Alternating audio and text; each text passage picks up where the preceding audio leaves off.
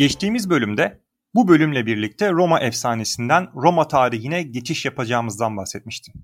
Podcast'te M.Ö. 753 senesinden Roma'nın yağmalandığı M.Ö. 386 senesine kadar aşağı yukarı 370 seneyi 10 kronolojik bölümde geçtik. Bu ve bundan sonraki bölümlerde tarihler muhtemelen daha yavaş ilerleyecek. Zira artık Roma'ya dair daha çok bilgi sahibi olduğumuz zamanlara Galyalıların şehri yağmaladığı ve yağma sonrasında çıkan yangının şehri ve yazılı belgeleri yok edişinden sonraki zamanlara vardık. Artık elimizde yazılı belgeler ve envai çeşit kayıtlar var Roma tarihine ilişkin. Efsanesini konuştuk, tarihine başlıyoruz romanı. Romalılar şehirleri yağmalandıktan sonra çaresiz ve bıkkındı. Şehrin terk edilerek Ve'ye yerleşilmesi konusundaki tartışma belki resmi olarak sona ermiş ve Roma'da kalınmasına karar verilmişti. Fakat birçok Romalı hala bu konuyu tartışmaya, bomboş ve sağlam bir şekilde kendilerini bekleyen Ve'ye yerleşmenin harabeye dönmüş şehirlerini tekrar inşa etmekten çok daha mantıklı olduğunu ileri sürmeye devam ediyordu. Camillus'un şehirde kalınması yönündeki ısrarı şehrin bir kısmını ve en önemlisi de senatoyu ikna etmişti. Ve Camillus'un karizmatik liderliği sayesinde de taşınma fikri baskın hale gelemiyordu. Galyalıların yağmasının izleri Roma'da bugün dahi devam etmektedir. Romalılar evlerini, kamu binalarını, iş yerlerini, şehirlerini yıkıntıların üzerinde uygun gördükleri, yine yıkıntılardan kurtardıkları malzemelerle inşa ettiler. Sokaklar dar labirentler haline gelse de aldırmadılar. Planlı bir şehir onlar için uzak bir lükstü. Dünyanın o güne kadar gördüğü en planlı devleti, gücünün yettiği her kavramı bir standarta, bir plana bağlayan Romalıların başkenti, devletin ve hatta medeniyetin geri kalanı ile dalga geçercesine plansızdı ve plansız kalmaya da devam etti. Nasıl şehir planı yapacaklardı ki zaten? Ellerindeki tüm zenginliği kaybetmiş olmaları yetmezmiş gibi boyun eğdirdikleri topluluklar da bu zayıflıklarından yararlanmaya kararlıydılar. Son 4-5 bölümdür hep olduğu gibi Volkslar zaten saldıracaklardı düşmanlarına. Fakat Roma'nın liderliğini 150 sene önce kabul etmiş Latinlerin ve hatta bizzat Romalıların kurdukları yerleşimlerin düşmüş Roma'ya vurmaları Roma'nın varlığını ve devamını tehdit etmeye başlamıştı. Sürekli savaşmak zorunda kalan Romalıların evlerinin güneş alan cephesi, sokaklarının genişliği, avlularının şekliyle ilgilenecek vakit ve imkanları yoktu. Roma, Orta Batı İtalya'da aşağı yukarı 370 senede elde ettiği dominasyonun neredeyse tamamını 7 ayda kaybetmişti. Bu dominasyonun tekrar sağlanması bu sefer 40 yıl sürecekti. Bu 40 yılda Volkslar tamamen etkisiz hale getirildi. Etlius kaldırıları savuşturuldu. Latinlerle 150 yıl önce yapılan Foedus Cassianum anlaşmasına dayalı bir ittifak bu sefer Latinlerin bir miktar daha lehine olacak biçimde yenilendi. Podcast'in 5. bölümünde yaklaşık 150 yıl önceki bu anlaşmadan bahsetmiştim. Hatırlamak isteyenler o bölüme dönerek bir dinleyebilirler. Roma esasen birçok Latin şehrinde sahada yenebilmişti fakat tamamına boyun eğdirmek çok fazla kaynak gerektirecekti. Roma'da Latinleri ayrıcalıklı bir konuma getirdi ve bu şekilde Latin sorununu çözdü. Camillus bu zor hatta imkansız zamanda Roma'nın kendine lider bellediği kahramandı. Orduya yeni subaylar kazandırdı ve ordunun savaş tarzını değiştirdi. Plutark, Roma askerliğinin kendilerinin has kalkanı olan scutum'un ilk defa Camillus zamanında kullanıldığını aktarır. Esasen Camillus'un bu yaptıklarına Camillian reformları deniyor. Roma ordusu yeni şartlar dikte ettiğinde ya da büyük yenilgilerden sonra yeni ihtiyaçlara göre düzenlenmiştir ve Camillian reformlarının da bunlardan ilkidir. Ne yaptı Camillus? Çok kısaca bahsetmek gerekirse lejyonları Hestati, Princeps ve Triari olarak 3 ana gruba ayırdı. Tabi Velites yani hafif piyade ve Ekites yani süvari de vardı. Hestati orduya yeni katılmış genç Roma yurttaşlarından oluşan piyadeydi ve düşmanla ilk teması gerçekleştirirdi. Zırhı görece zayıftı. Princeps, Hestati'nin düşmanı yenememesi halinde devreye giren daha zırhlı, daha etkili silahlara sahip ve daha tecrübeli piyadeydi. Triari ise bu ilk iki grup başarısız olmuşsa devreye giren ağır zırhlı, uzun mızrakları olan falanks üzerinde savaşan Roma'nın Ekite sınıfından sonra en zenginlerinden oluşan askeriydi. Savaşa nadiren girerlerdi fakat oldukça etkiliydiler. Düşmanı iyice öğren ilk iki dalganın ardından inatçı düşmanı bunlar kırardı. Fakat işin bunlara kalması da tehlikeliydi. Zira Triari'de başaramazsa arkada başka kimse yoktu. O sebeple Romalıların Remat Triarios Redisse yani iş Triari'ye kaldı deyişi riskli ve çaresiz durumları anlatmak için kullanılır. Velites zırh taşımayan mobil piyadeydi. Görevi düşmanla göğüs göğüse çarpışmaya girmekten ziyade Hestati'nin ilerleyişini düşmana fırlattığı mızraklarla kolaylaştırmak ve korumaktı. Ekites en zengin romanlarda oluşan süvariydi. keşif ve kaçan düşmanı yok etme amaçlı kullanılırdı. Erken Cumhuriyet döneminde Roma yurttaşları savaşacakları silahları devletin belirlediği standart ve şekillerde kendileri sağlardı. En zenginler en iyi silahları ve zırhları edinebilirlerdi, fakirler ise bu imkana sahip değildi. Bu yüzden de Camillus askerleri zenginliğine göre ayırmıştı. Fakirden zengin sırasına göre Velites, Hestati, Princeps, Triari ve Ekites. Camillus karizması ve reformu sayesinde her taraftan kuşatılmış olan Roma'yı bu en zor günlerinde dahi ayakta tutmayı başardı. Belki Romalılar bu çaresiz durumda bir kahraman arıyorlardı ve Camillus'u o aradıkları kahraman olarak bellemişlerdi. Camillus'un Romalılara heyecan, enerji ve en önemlisi umut veren liderliği şehrin zor zamanlarını atlatmasını sağladı. Romalıların ona olan bağlılığı ve inancı onun başarısının kaynağı olmaya başladı zamanla. Başkalarının yaptıramadığı işleri Romalılara yaptırabildikçe karizması büyüdü. Romalıların gözünde ulaşılmaz bir kahraman haline geldi. Tabi bu durum doğal olarak gölgede kalan bazı Romalıları da rahatsız etmeye başladı çok geçmeden. Roma'da devlet başkanlığı yani konsüllük ikiliydi biliyorsunuz. Camillus ister konsül ister konsül yetkileriyle donatılmış askeri tribün olarak seçilsin iktidarda tek başına değildi fakat karizması o kadar yüksekti ki mevkidaşlarına onun aslarıymış gibi davranıyordu. Şikayetler yükselse de o an için önemli değildi. Halk kahramanının kılına zarar gelmesine izin vermezdi. Marcus Manius Capitolinus'a geçtiğimiz bölümde çok kısa değinmiştim. Kendisi kutsal kazların sesini duyarak Galyaların Kapitolyum'a sızmasını engelleyen eski bir konsüldü. Galyalılar şehri terk ettikten sonra yeterli takdir ve sevgiye mazhar olamadığını, Camillus'un esasen şehri kurtarmak için hiçbir şey yapmamasına rağmen bütün krediyi topladığını, asıl kahramanın şehri kurtaran kendisi olduğunu fakat Camillus'un gölgesinde kaldığını düşünmeye başlamıştı.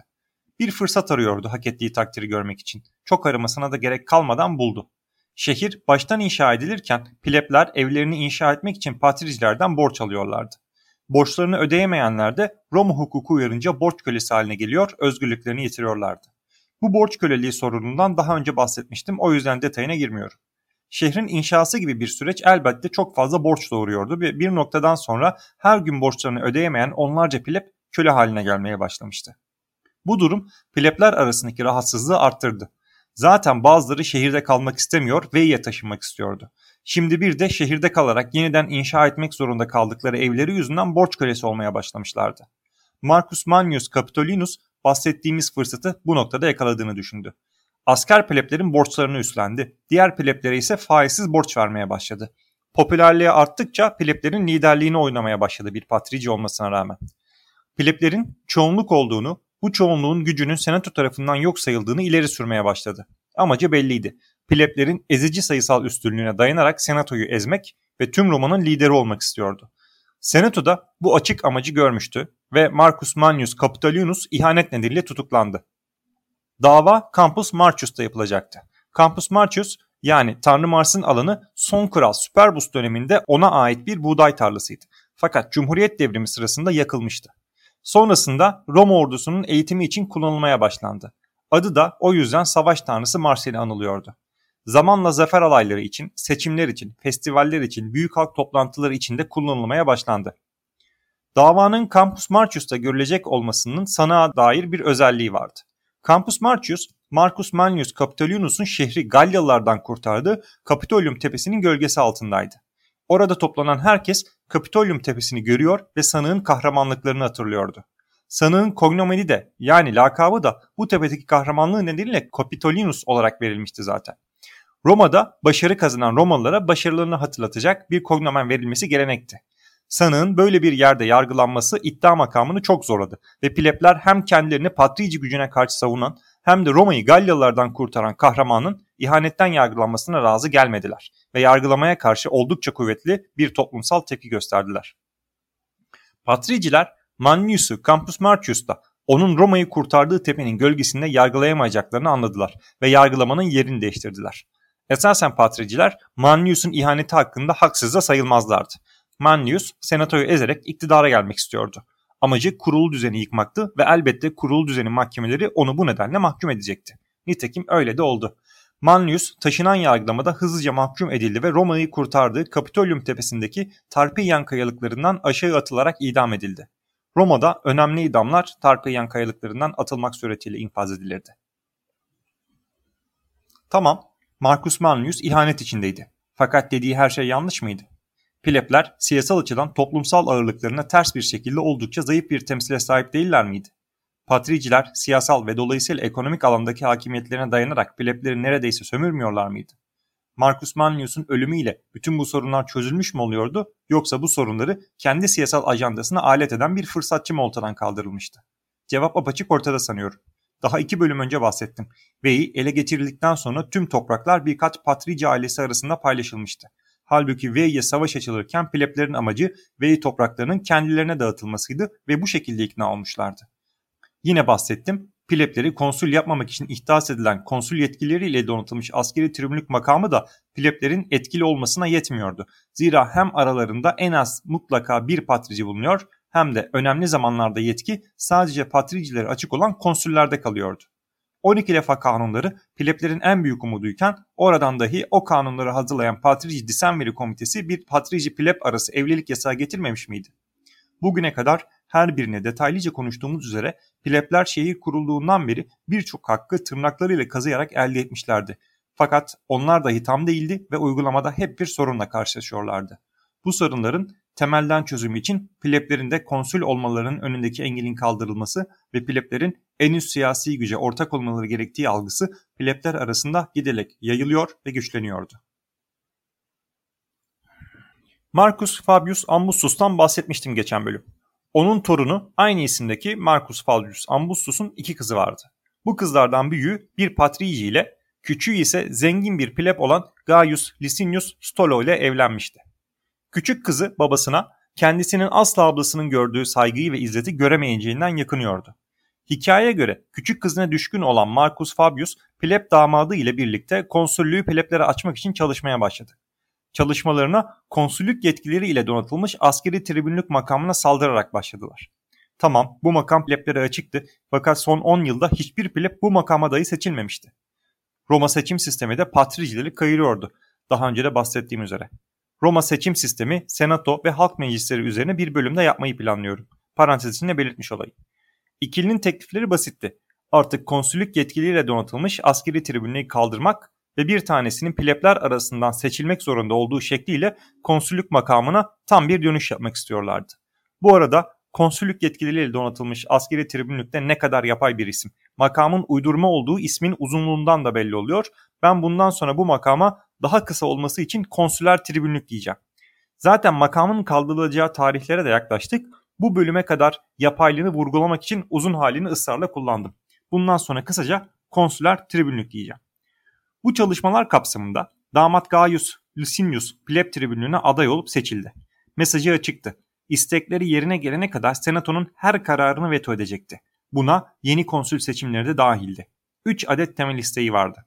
İlk isteği konsüllerden birinin pleb olması zorunluluğuydu.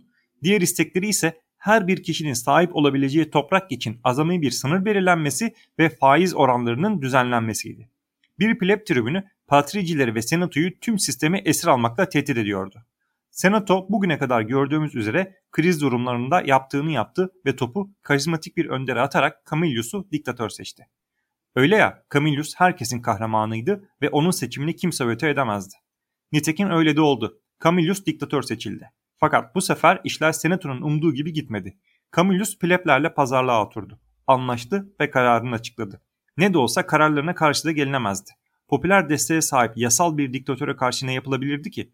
İleride görürüz onda gerçi. Roma tarihi bu konularda örneklerle dolu. Camillus konsüllük makamının pleb erişimine açılmasını kabul etti fakat bir farkla. Konsüllerden biri pleb olmak zorunda değildi. Fakat konsüllerden biri pleb olabilirdi. Toprak ve faiz hususlarında da pleblerin taleplerini kabul etmişti. Bu talepleri içeren yasa Lex Licinia Sextia olarak bilinir. Bir konsülün pleb olma zorunluluğu kabul edilmese de plebler sonuçtan memnundu.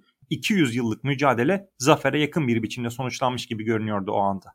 Pleb kökenli ilk konsül olma onuruna pleb tribünü Licinius'un mevkidaşı ve Lex Licinia Sextia'nın diğer mimarı Lucius Sextius Lateranus erişti. Sene M.Ö. 366 idi. Peki neden plebler şimdi erişmişti de konsüllüğe daha önce erişememişti bu kadar mücadelelerine rağmen? Öncelikle belirtmeliyim ki sağlıklı toplumsal değişimler zaman alır, tedricidir. Dikkat ederseniz hala pleblerin gidecek yolu var. Divinim bitmedi, bitmez de zaten. Plebler önce onların hakkını koruyacak pleb tribünlüğü makamına, sonra 12 lefa kanunlarına, sonra konsüler tribününe, en sonunda konsüllüğe eriştiler. Bütün bunlar olurken tarihin ilk grevini yaptılar. Askerlik görevinden kaçındılar. Her fırsatta şikayet ettiler fakat tek bir şeyden geri durdular, devrim. Devrim kulağa ne kadar hoş gelse de çoğu zaman sonuçları felaket olmuştur. Roma'da da devrim olabilirdi. Belki Maelius, belki Manlius başarıya ulaşabilirdi ve senatoyu devirip çoğunluğun iktidarını kurabilirdi. Sonuç muhtemelen insanlık için iyi olmazdı. Bu kişiler birer tiran olur ve modern medeniyetin temelini teşkil edecek olan Roma daha emekleme dönemindeyken boğulur giderdi. Roma'yı medeniyetin temeli yapan ruh belki de değişimin tedricen gerçekleşiyor oluşuydu. Roma her kırılma anında gerektiği kadar esnemeyi başaran bir yapı olduğundan kırılmadan binlerce yıl boyunca hukukun, sanatın, bilimin, bürokrasinin, toplumun gelişebileceği bir ortamı sağlamaya devam etti. Bir devrim bu ortamı yok edebilirdi. Biraz önce sorduğum soruya geri dönersek. Plebler neden konsüllüğe şimdi erişmişti de daha önce değil? Cevabın bir kısmını verdim sanıyorum. Değişim zaman alır. İkinci kısım ise konjektüründe uygun olması gerekir. Bazen toplum değişime hazır olsa bile ortam hazır değildir ve bir değişkenin sisteme girmesi gerekir. Roma'da bu muhtemelen Galyaların şehri yağmalaması olmuştu. Yağma sonrasında harekete geçen birçok dinamik domino taşı etkisiyle plebleri konsüllük yolunu açan gelişmelerin temelini atmıştı. Gaius Licinius Stolo, Lex Licinia Sextia ile pleblere konsüllük erişimini açmış, bir kişinin sahip olabileceği toprak miktarı ile kamu arazisinde otlatabileceği sürü büyüklüğüne bir üst limit getirmiş ve faiz sisteminde plebler lehine düzenlemeler yapmıştı. Kendisi de yıllar sonra kendi getirdiği yasaya uymayarak toprak limitine uymadığı için yargılanacaktı. Yöneticilerin de yasalardan ötürü yargılanması daha önce de belirttiğim gibi Roma'yı çağdaş ve önceli medeniyetlerden ayıran başlıca niteliğiydi. Dediğim gibi Roma yazılı kanunlara sahip olan ilk devlet değildi fakat ilk hukuk devletiydi. Gelecek bölümle iç sorunlarını ve yağma sonrası krizleri atlatan Roma etki alanını artık Orta Batı İtalya'nın ötesine taşımaya başlayacak. Roma'nın İtalya hakimiyetine giden bölümlere geldik. Gelecek bölüm görüşmek üzere.